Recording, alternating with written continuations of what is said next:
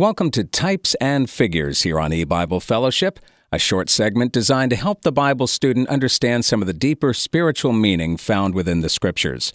And you know, everything in the Bible is important and possesses great significance.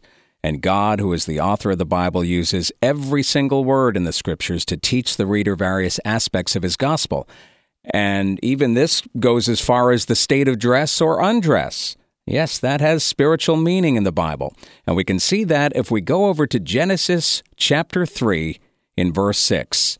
Genesis 3, verse 6 reads, And when the woman saw that the tree was good for food, and that it was pleasant to the eyes, and a tree to be desired to make one wise, she took of the fruit thereof, and did eat, and gave also unto her husband with her, and he did eat.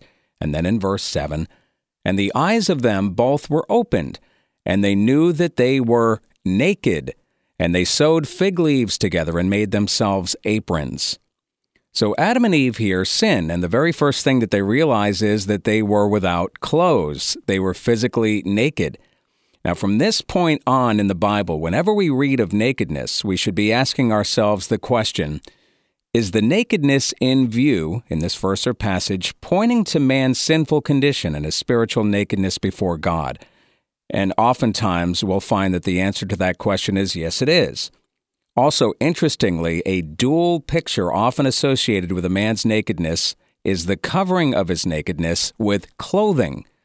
And the Bible uses this picture to illustrate the sinner's sins being covered over by the righteousness of the Lord Jesus Christ.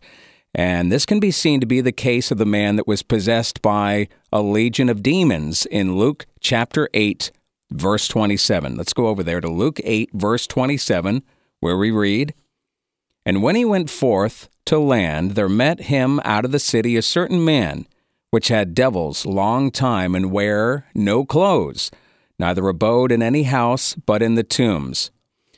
Now, in this verse, the man with legion is said to wear no clothes. So he's naked because he is picturing a man in his sinful condition, but then Christ, works a miracle in this man's life. We look at Luke 8, verse 35. Then they went out to see what was done, and came to Jesus, and found the man out of whom the devils were departed, sitting at the feet of Jesus, clothed, and in his right mind, and they were afraid. So Christ's miracle is typifying the saving work of God's gospel. Once the Word of God, which is Christ, heals the man, he's no longer naked but is now clothed. So spiritually, this is teaching us that the man's sins are no longer naked and open to the eyes of God.